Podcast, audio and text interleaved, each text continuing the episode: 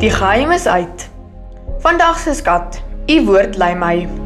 Ek weet nie van jou nie, maar ek hou daarvan om te gaan stap en nuwe plekke te verken. Soos 'n woud met baie klein paadjies om te volg. Maar ek is altyd versigtig om nie te verdwaal nie.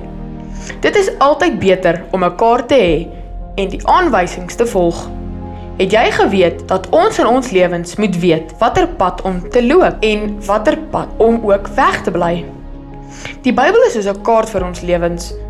Dit sal ons van sonde weghou, maar wanneer ons kies om te sondig, kan sonde ons weghou van die Bybel.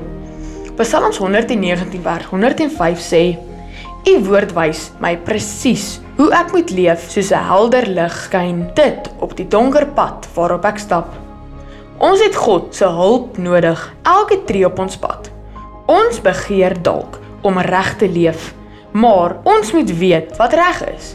God se woord help ons om vir hom te lewe, om tyd in die woord te spandeer en help my om wyse besluite te neem. Onthou, die woord sal jou wys en is daar om jou te lei. Vandag se skatfeit. U woord help my om wyse besluite te maak.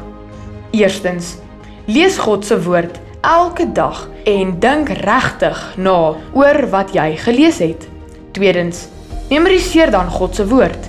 Probeer om hierdie week se Bybelvers te memoriseer en gebruik dit as 'n wapen om sonde weg te hou. Kom ons bid. Ons hemelse Vader, herinner ons om elke dag op U woord te fokus en ons op die regte pad te hou. Dankie vir U liefde en hulp elke tree van ons pad. Ons is lief vir U. Amen.